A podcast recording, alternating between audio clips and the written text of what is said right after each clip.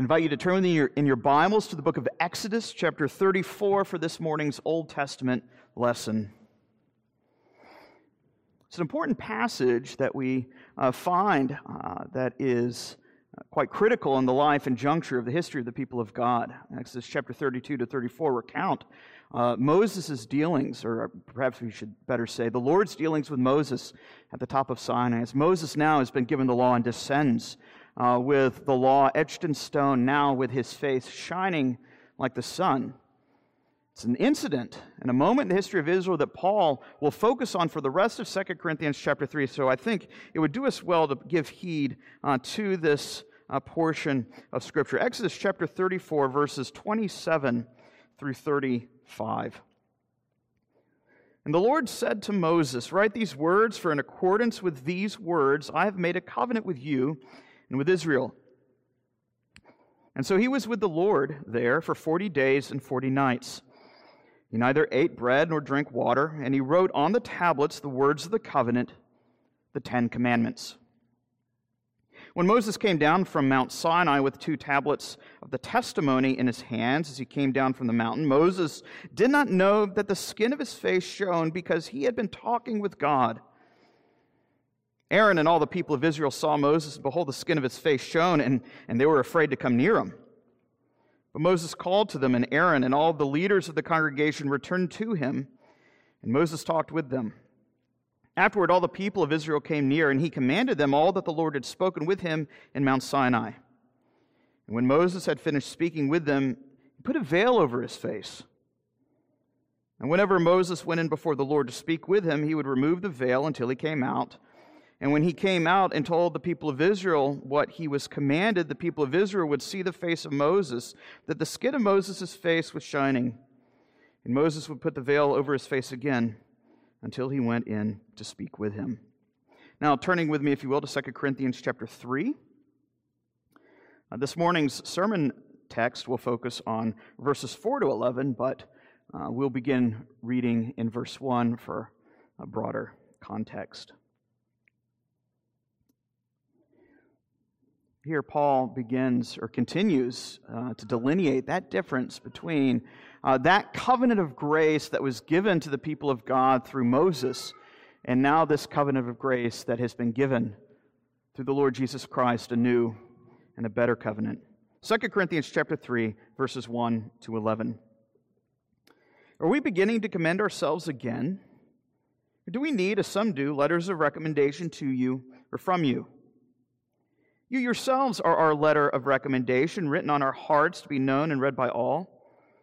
And you show that you are a letter from Christ delivered by us, written not with ink, but with the Spirit of the living God, not on tablets of stone, but on tablets of human hearts. Such is the confidence that we have through Christ towards God. Not that we are sufficient in ourselves to claim anything is coming from us, but our sufficiency is from God, who made us sufficient to be ministers of a new covenant, not of the letter, but of the Spirit. For the letter kills, but the Spirit gives life. Now, if the ministry of death, carved in letters on stone, came with such glory that the Israelites could not gaze at Moses' face because of its glory, which is being brought to an end. Will not the ministry of the Spirit have even more glory? For if there was glory in the ministry of condemnation, the ministry of righteousness must far exceed it in glory. Indeed, in this case, what once had glory has come to have no glory at all because of the glory that surpasses it. For if what was being brought to an end came with glory, much more will what is permanent have glory.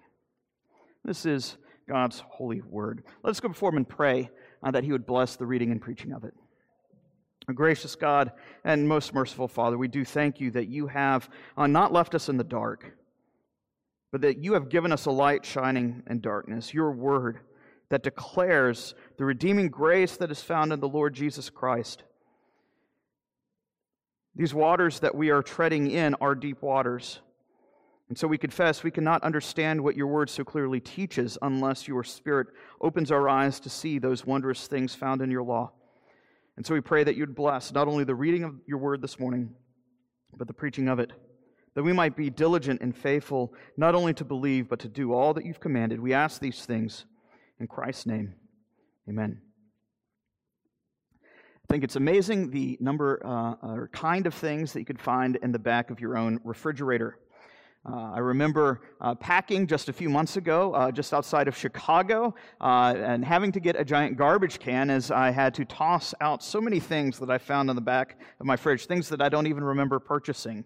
Uh, all these things that were good uh, and delicious at one point, but if I tried to eat them then, they would prove to be terribly lethal. What would you do if a, uh, if, if a traveling salesman tried to sell you meat that had expired three months ago? Hopefully, you wouldn't take a lick of it. And yet, this is the case that we see with Corinth. False teachers have moved in selling expired goods. And Corinth has failed to recognize the expiration date on these goods.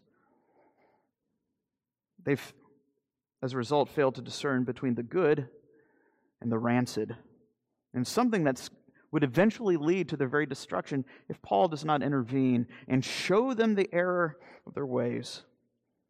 This is what Paul is arguing here in uh, this really dense portion uh, of Scripture. We're going to take it in three chunks as we consider first verses 4 to 6, as we might call it, Paul's ministerial sufficiency. Then in verses 7 to 8, we'll consider Moses' lesser glory. And then in verses 9 to 11, we will consider the Spirit's greater glory. So, Paul's sufficiency as a minister of the gospel, Moses' lesser glory, and the Spirit's greater glory. If you recall, what we've seen over the past few weeks as we've been making our way through Second Corinthians is that Paul's credentials have been called into question.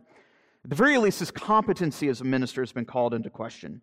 And Paul's been asking this question, he's been driving home the issue how do you know that I am bona fide?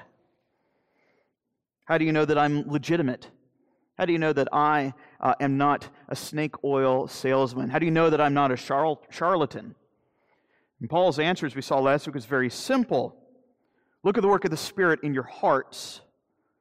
You're our letter of recommendation. You are the proof in the pudding. You're the evidence that the Spirit is at work in this church. With great confidence, I could say this before God, he says here in verse 4, that the Spirit is at, indeed at work in your hearts and lives. We have such confidence through the Messiah towards God. So, for three chapters, Paul has begun to highlight the nature of pastoral ministry under the new covenant. It's a ministry that is marked both by integrity and frailty. It's a ministry that is characterized by both sincerity and suffering. Paul likens himself to a prisoner of war on a death march, the end of chapter 2, heralding Christ's conquest over him, the conquest, conquest of Christ at Calvary. It reminds us, and it's Paul's repeated uh, refrain that we see here in this letter, that the message of the cross shapes not only the message, but the messenger. And Paul's very suffering, his afflictions, his troubles, are not proof that uh, he is acting outside the will of God, but it shows that he's being conformed into the likeness of his Savior. You think of such a heavy burden that this would create for the minister. Paul asks this question at the end of chapter 2 Who is sufficient for these things? In other words, who is able to bear under the weight of such a cross? Who would even be willing to take up this ministry were he not called I think we, many of us have an answer rattling in our minds. Uh, it seems to be somewhat of a rhetorical question who is sufficient to bear these things? I think many of us would say right off the bat, well, nobody is sufficient to bear these things. And I would say that, that B plus. It's a good answer. But what we see here is Paul actually answers in a slightly different tenor. You see this here in verse 5. He doesn't say that nobody is sufficient. Look at Paul's answer. We are sufficient. Speaking of Paul and the apostles and the missionaries that have gone with Paul, we are sufficient for these things. You think, whoa, Paul, let's, have the brakes here. Don't get too cocky. Do you have too high of an estimate on yourself? We want to notice the way that Paul delineates his answer. This is not a gesture of feigned humility. Nor is this a boast in self confidence. Paul is not saying, oh, look, at the skill set that I have, surely I'm able to do this. In fact, that's the very thing that his opponents are boasting in is their own ecstatic experiences, their own rhetorical skills. Paul says, that's not what qualifies me. I'm sufficient, but it's not because of my own deeds. It's not because of my works. It's not because of my own gifts or lack thereof. Notice how he answers. He says, Not that we are sufficient in and of ourselves. Rather, God has made us sufficient. Notice that. He's not pretending that, that he's not qualified. He's actually saying, God has actually qualified me to do this. He has called me and set me apart. There's no um, uh, feigned humility here. This is, there's a real humility, but there's also a real recognition that the Lord has, in fact, called me, Paul says. That's how he begins every letter, isn't it? Paul, an apostle by the will of God through the Lord Jesus Christ. This is not a, self confidence that results in boasting. Rather, this is a God centered confidence that drives and empowers Paul's ministry. And what we find is this is not a new pattern. This is a pattern that we find replete throughout the whole of Scripture, both the Old Testament and the New Testament. That whenever God calls a man to the ministry, he often does so in light of the man's own weaknesses. Now, of course, we recognize that God uses means, as we all have been called to various vocations. God has given each of us particular gifts and skill sets. You would never have me be a banker because I'm so terrible with numbers. I don't think anybody should say, well, because you're terrible with numbers, therefore you should be a banker. It's just not how it works in daily vocations. Yeah, the, the Lord gives us those gifts and graces needed to fulfill those, those daily tasks in our life. God does use means. But so often when we look at the work of the ministry, God works apart from means as well. And he does it here for a very purpose. You consider Moses, for instance, uh, when, when the Lord called Moses in uh, the opening chapters of Exodus to be God's mouthpiece, to be God's spokesman. What's Moses' response?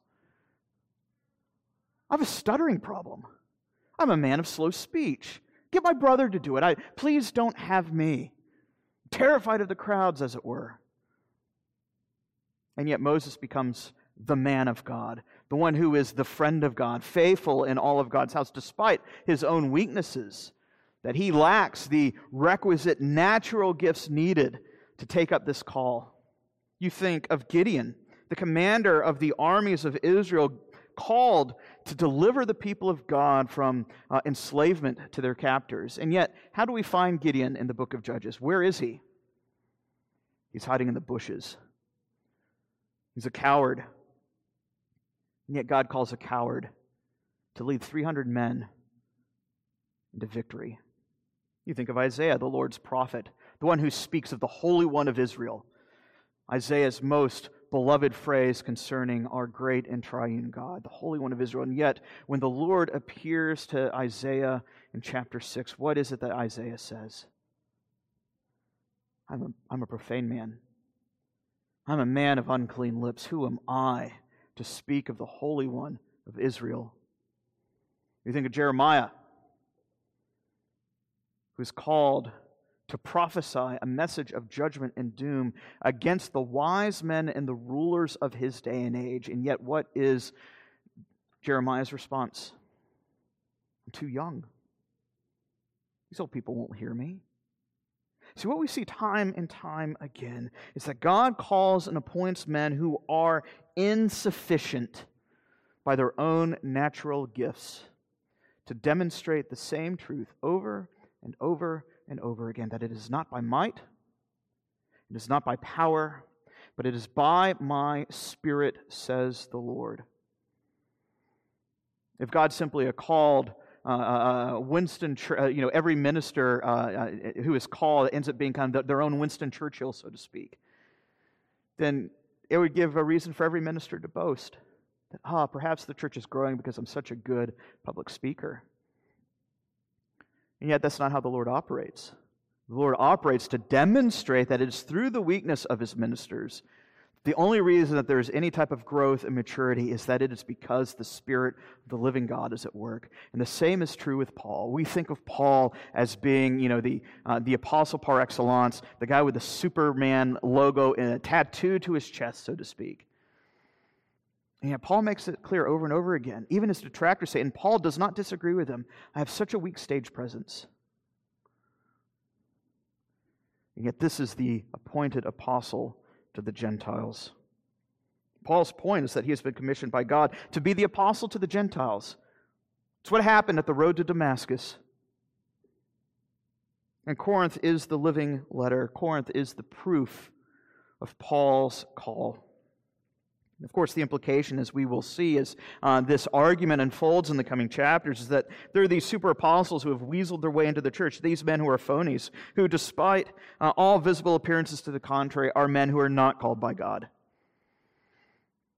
They, they meet all the basic requirements of what the world would consider to be a great leader. Great politicians. They have these wonderful spiritual uh, mountaintop experiences. Uh, they, they, they have the command of the room when they speak.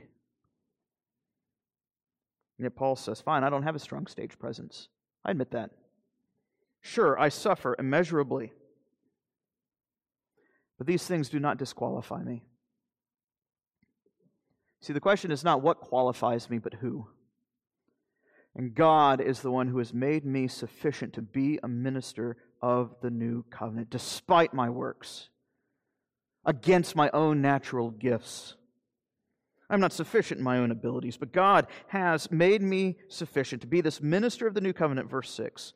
And now Paul says that, in fact, this is a covenant which brings something better than even Moses himself offered. That's a tall order. Moses, the greatest man of the Old Testament. And, and if you read some of the old uh, rabbinical literature, Moses was considered to be even greater than the angels. You know, Paul says, through this ministry, this ministry of weakness and suffering, this proclamation of the cross, something better has come than even what Moses could offer as he descended from the heights of Sinai. Here, Paul brings into view the events of Exodus, chapters 32 to 34, where the Lord had given the law to Moses and inscribed it on stone tablets. As we heard part of the story last week, we know that this covenant only went skin deep. It never made its way to the heart. As throughout the book of Deuteronomy, there's the repeated exhortation circumcise your hearts, inscribe these words on your heart. And yet, Israel not only refuses to do so, she is unable to do so. As Moses descends and the, the glory of God is shining uh, uh, off of his face like the sun, he finds Israel enmeshed in gross sin and sexual immorality and idolatry. These acts that characterize the life of the nation, not just for this generation, but all the way up to the exile itself. That this is a nation that is hard hearted, that this is a nation that is stiff necked, that this is a nation that is obstinate. God had given his law etched on tablets of stone, but the law had never made its way into the heart. So, this is what Paul is doing here. Paul is contrasting the ministry of Moses under the Old Covenant and the ministry of the Spirit under the New. And we need to recognize what Paul is not doing here. There's two things that Paul is not doing. If we, if we fail to grasp this, we'll miss the import of what Paul is doing. On the first, uh, the, on, the, on the one hand, Paul is not denigrating Moses. We see throughout Scripture that Moses is called the friend of God. Hebrews chapter, eh, chapter 3, Moses was the faithful servant over all of God's house. So Paul is not grunting like a caveman saying, Moses bad, Paul good. On the other hand, Paul is not denigrating the law of Moses either. You read Romans chapter 7, Paul speaks of the holiness of the law. The law declares the righteous character of God. It is holy, it is just, it is good. So, Paul is not giving some utterly reductionistic statement that law bad, gospel good. It's not what Paul's doing here. Rather, Paul's point is this that Moses' ministry was holy, it was just, and it was good. But what was its effect? it was a ministry of condemnation and death. It's bad news for sinners, but that's what the law does. It exposes the reality of the situation we face as we stand in the presence of a holy God. The law says, Do this and live. Israel did not do this, and so they died. Israel deserved to die. That does not make the law wicked, that simply confirms the righteousness of the law. And yet it also shows that the law was unable to save. The reality, the comprehensive scope of the law showed Israel's need for a redeemer. The Ten Commandments were etched in stone, but we find they never made their way into the depths of the human heart. It only lay skin deep. The, the law did not pulse, it did not course through Israel's veins. The law was heard, but it was not heeded. Not even the sacrificial system could fix the problem. This is what we see in Hebrews 5 to 10 over and over and over again. It's a very similar argument that's being made there as it's being made here. That you have these blood sacrifices that are offered up every morning, showing, uh, as we see in the book of Leviticus, Israel's need for a substitutionary sacrifice. Something sinless had to die in their place. And so the Lord had implemented the sacrificial system. It was a good thing. And yet these sacrifices had to be implemented and made every morning, every evening, every Sabbath, every festal occasion, every year on the Day of Atonement Every generation, as every Levitical priest continues to die because he too is a sinner. And it happens in perpetuity, day after day, after week, after month, after year, after generation, after generation, after generation. So much so that the author of Hebrews simply points to its repetitive nature and says, This demonstrates that the blood of bulls and goats could not reckon with sin once and for all. The law of Moses was good, but it was not perfect. Not saying it was flawed, not saying it was sinful. Rather, it was unable to reckon with the reality of sin at hand. That is Paul's point here. Paul's not saying that Moses' ministry was wicked, but rather that it was inadequate, inadequate to reckon with the real problem that a once for all sacrifice for sin was, in fact, needed that something further must be done so that the law could actually make its way to the heart of the believer. That's why we could call uh, the, the covenant given under Moses, it is a covenant of grace. While at the same time, the prophets under that covenant will proclaim the day of a new and better covenant that was to come. Such is the promise of Jeremiah chapter 31, as we had read last week or Ezekiel himself, who proclaims the same promise that a new covenant is coming, a better covenant. You think of Psalm 110, the, the, the most quoted psalm in the Old Testament, written by David himself. Uh, the Lord said to my Lord, Sit at my right hand until your, uh, I make your enemies a footstool. And then the Lord declares to the messianic king, What? You are my son. Today I've begotten you as not only the king, but a priest, not according to the order of Levi, but according to a very different order itself an order where the priests don't die, an order where the high priest holds the power of an indestructible life, the order of Melchizedek himself. These are deep waters. But the Old Testament recognized its own expiration date. And Paul is saying the expiration date has come. And now something more lasting, more permanent, more glorious has come. Under Moses, the law could only condemn Israel, but it could not change them. Right? They were given the gospel in a shadowy form, but the substance was yet to come. So Paul is not saying, again, I need to keep driving this home. Paul is not saying, look how evil Moses' ministry was and look how much godlier mine is. Rather, the point is, Moses' ministry was great. And for his own day and age, it was the greatest it could ever be. There was none greater. But just like Moses' face as it, as it shined like the sun as he came down from the, top, from the top of Mount Sinai, even as his most faded, as his face faded, it demonstrated the nature of his ministry, that it was fading too. That the ministry of Moses, uh, of Moses had an endpoint. And now that Christ has come, the Mosaic system has functioned much like expired milk.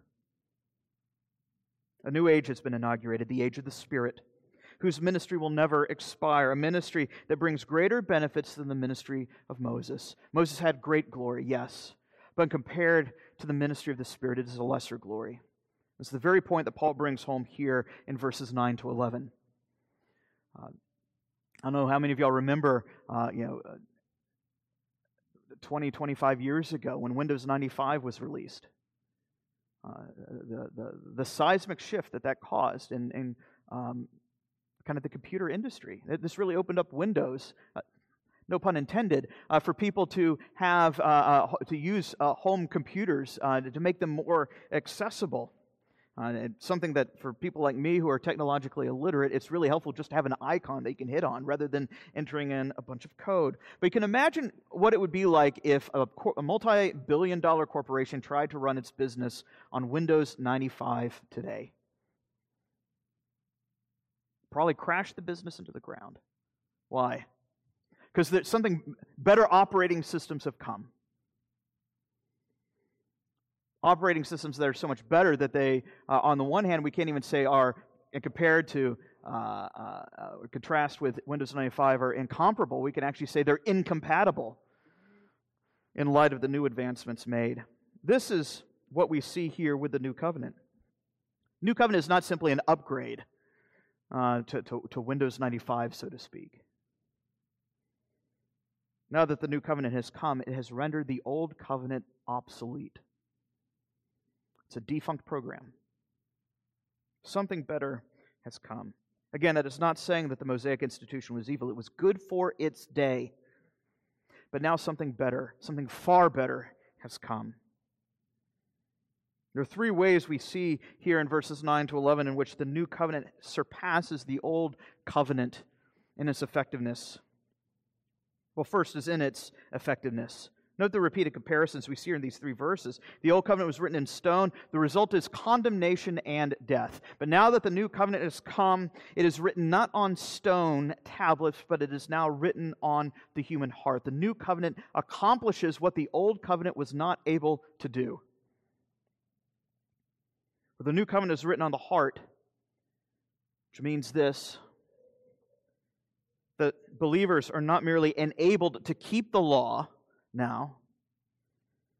But they have also been, as we'll see in chapter 5, constituted righteous as if they have already kept it. So we're going to, this is where we're moving towards the end of chapter 5. For God made him, that is Christ, who knew no sin, to be sin, to be reckoned a sin offering for us, that we might become the righteousness of God. God both declares us to be righteous, it's a legal act, justification, but then he also makes us righteous. It's a renovative work. That is sanctification. So we confess together our faith. What are these distinct benefits that we have by the work of the Spirit? It is not just sanctification, but also uh, it's not just justification, where we're declared to be righteous, where we're reckoned as righteous as Christ Himself, but we are also made righteous. That's why Paul will say over and over again in his other letters essentially, be what you are. You have been declared righteous, now walk in that righteousness. The forgiveness of sins is not a, a get out of hell free pass so that you can live life however you want. Rather, if you've been declared righteous, if you've been adopted as a child of the king, then now it is time to act like a son of the king and to bear proper fruit. And now, because the Spirit has come, it's not simply a standard that is placed before you saying you are unable to keep it. Now the law is given as a rule of life saying, because you have the Spirit abiding in you, now because you have the law written on your heart, you are able to walk in these ways in reliance upon the Spirit. Far more effective. That's why the New Testament is still concerned with ethics. In fact, that's why the New Testament really lasers in on the ethics of the Christian life. It doesn't loosen them. Read the Sermon on the Mount. Jesus says, You've heard it was said, but now I say to you. There's an intensification of what is required of the people of God because we now have been given the Spirit. Secondly, the new covenant is not only more effective, it is also more permanent The Old Testament recognized its own expiration date. That sacrificial system that we see put in place by the Lord through Moses, good as it was, shows and demonstrates that it was not able to reckon with what was needed to be reckoned with the problem of sin itself. That's why we have these uh, repeated sacrifices. That's why we have this whole Levitical order uh, that is given uh, uh, according to a particular tribe, because there's the reality that that high priest will sin, or does sin, uh, and that he too will die. And so somebody has to arise and take his place. And so the Old Testament anticipates Psalm 110, Isaiah 53, so on and so forth. The coming day, not only of a perfect sacrifice, but of a high priest who will live forever. Note the language at the end of Isaiah 53. He who bears our sins, he who uh, it was the will of the Lord to crush him, as he as he uh, uh bore our sins as, a lamb that is led to the slaughter. How does it end? End. It ends with a declaration of his vicarious death on behalf of the people of God. But then it says this, and he ever lives to make intercession for transgressors. Isaiah 53 also anticipates and proclaims that there is a resurrection of this great high priest who will reign on high forever. Now that Christ has come, there's no longer a sacrifice needed for sin. Now that Christ has come, sinners are no longer held back at arm's length as they were at the base of Mount Sinai. Now the New Testament commands us not to stay back, but to draw near with confidence doesn't even say draw near, but watch your step. Be timid about it. Now we are called to draw near boldly. Such is the confidence that we have towards God through the Messiah. Paul writes here in verse 4 full and unfettered access to the heavenly throne. And it's an access that we have by faith, by trust that we have a risen Savior who has made full satisfaction for sin. These old sacrifices are no longer needed. Moses' ministry was fading. And now that Christ has come, Moses' ministry has been rendered obsolete. Finally, the new covenant is described to be as uh, not only more effective, not only more permanent, but also more glorious. Moses' face, shining as it was after uh, he saw God at the tops uh, at the top of Sinai, it faded. It was a fading glory. It's something that lasted for only a, a little bit of time. But as we make it to the end of chapter 3, you'll see here in verses 16 to 18, Paul will say, But now as we behold Christ under this new covenant, we are now transformed from glory to glory in a likeness that does not fade, but actually a glory that rebounds and redounds all the more. So we're transformed from one degree of glory to the next. It's not as visible as it was under Moses. Moses' transformation was external as it were, yet fading. Yet under the new covenant, you can't see it as you could under the old, but it's of a greater glory. We'll talk about that more next week, what that means. But this is a greater glory that transforms the inner man, unseen to the naked eye. And yet it is a more glorious ministry than a mere glory under Moses that transformed just the externals. Know, when I was a teenager, uh, my, my dad had this, uh, uh, this beautiful uh, Ford Ranger. It was a stick shift. I loved it. Uh, in fact, I remember uh, purchasing a, a, an owner's manual just to, to, to, read my way through it, pretending like I knew something how mechanics actually worked. I basically was able to find out where the clutch was. that's basically all I was good for. But at least I had this owner's manual that, that I would read through and, and work my way through, try to work my way through, at least carry it around with me in my backpack. And I remember a few months later, my dad ended up giving me uh, after I had gotten my driver's license, my dad had given me that, uh, that Ford Ranger. So I, w- I want to ask this, put this question to you which was uh, better? Getting the driver's manual or getting the car itself? I think we would all recognize that both are important, both serve their own particular purposes. But you can't drive an owner's manual. You need to know how the car works in order for you to drive it. So there's a purpose for the owner's manual but the car itself is far more glorious. The Mosaic Law is something like the owner's manual. It's the schematic that demonstrates what was needed for communion to be uh, restored between man and God. It's a very good thing. Yet, being able to drive the vehicle is far better. And that's what we're given in the new covenant. We're not just given a schematic as the people of Israel were under the Old Covenant. Now we're given Christ Himself. Christ, the substance. And yet, here is Corinth contenting themselves with lesser things. Celebrity preachers trying to sell them a tattered owner's manual to a defunct Pinto when Paul is giving away the new Tesla Model X for free. That's the difference of what Corinth is facing. You know, because Corinth has failed to, to grasp uh, the message of the cross, they're unable to discern what is lasting from what is fleeting. They're unable to discern what is lasting from what has become obsolete. The super apostles, as Paul will call them, have sold them expired milk. And if Corinth is careful, is not if Corinth is not careful, then what they are consuming will in fact kill them. Consider it a case of spiritual botulism. I think we face a similar problem today. See, the message of the cross reminds us that things are not as they appear to be. The ethics of the cross are topsy turvy according to worldly standards. In April 1518, Martin Luther gave a series uh, of lectures in the city of Heidelberg, it's known as the Heidelberg Disputation, where he contrasts two types of theologians. He calls, on the one hand, one the theologian of glory, and on the other hand, he calls the other type of person the theologian of the cross. He says the theologian of glory acts something like this. They reckon all things according to human wisdom. So when they consider what human power is, let's say in the, in, uh, invest in the power of a king, when they consider who God is, they just simply see God as being a bigger version of human power, as if he were some, you know, uh, form of the jolly green giant, like us, only bigger.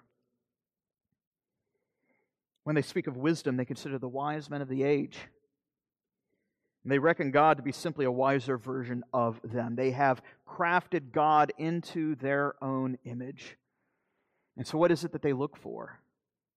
It leads the theologian glory to look for the great and the powerful, according to worldly standards, according to the, to the wisdom of this age. And yet, because of that, they have failed to recognize, because they have failed to see the cross, they fail to see how God works they measure success according to worldly standards of success. They judge according to external features. Much like these celebrity preachers were looking at Moses' ministry, going, Oh, look at how the light shined off of his face. We just got to take us back there. We got to take us back to Sinai. Paul had already told Corinth the cross inverts all of these. That's what Luther means by the theologian of the cross, that he sees God as revealed through the cross. So that it is through the foolishness of preaching that the wisdom of God is to be found. So that it is through the weakness and suffering of Christ on the cross that the power of God is demonstrated. So that, this is 1 Corinthians 1, that the foolishness, of God is seen to be wiser than the wise, uh, uh, the wise men of this age so that the weakness of God is shown to be of even greater power than even the, the greatest uh, strong man of this age. And yet, if we fail to see the cross, then we fail to recognize how it is that God is at work. That God works through the foolishness of preaching, God works through the suffering of ministers and the suffering of believers to demonstrate his resurrection power. How is it that we assess thriving churches and ministry these days? Is it by their swelling numbers? How do we appraise Christian faithfulness? Is it by the amount of cultural clout that we hold in a community? Is it by the number of seats uh, of Christians that we have occupying positions of political power? Not saying that those are necessarily bad things. It's okay to be a believer and to serve in positions of government. But is that how we measure Christian success? To do so would be to measure all things according to human wisdom, to reckon according to appearances. What Paul is driving at here is that these things are not qualifiers for faithful Christian service. It's a good thing if, that, if, a, if a nation has that. But at the same time, it doesn't mean that Christians aren't being faithful and they're not doing, walking in all God's ways if they're the persecuted minority. Christian success is not measured by those outward things. Rather, it is by simple, faithful obedience to the cross. It is by bearing under the cross. It is by suffering under the cross. And it is by boasting in nothing but the cross. For it is only under the cross that the resurrection power of God will be made manifest. It is only when we are brought to the end of our own abilities that Christ will demonstrate his own sufficiency in the midst of his people. It's true not just for ministers, but it's true for the Christian life. We must remember that the cross is not only a message to be preached, but it is a life to be embraced, as Christ called us, that anyone who wants to follow him must take up their cross also daily and follow him. It's vowing a life of suffering and weakness, of daily dying to our own desires and wants and pleasures. Outwardly, it looks less glorious than the, what the celebrity preachers might tell us about having our best lives now. But inwardly, what we find here is a message that is far more effective, a message that is far more permanent, and a message that is far more glorious because it finally gets at the heart of the matter. That Christ, crucified and raised, ascended on high, has given us his Spirit, and it is by his Spirit that our hearts are transformed. Let us pray. Our gracious God and Father, uh, we do thank you that you have given us the great privilege of enjoying communion with you through the cross through Christ crucified, but also to know the sufferings of Christ in our own uh, daily trials. That it is through these that we come to know the resurrection power of Christ, and through that, that we are made sufficient to minister your comfort to those who are likewise suffering.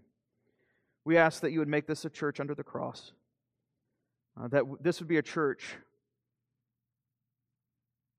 that lives what you have called us to live, that believes what you've called us to believe, for the sake of Christ, who has given us himself, who has given us his Spirit. We ask these things in Christ's name. Amen.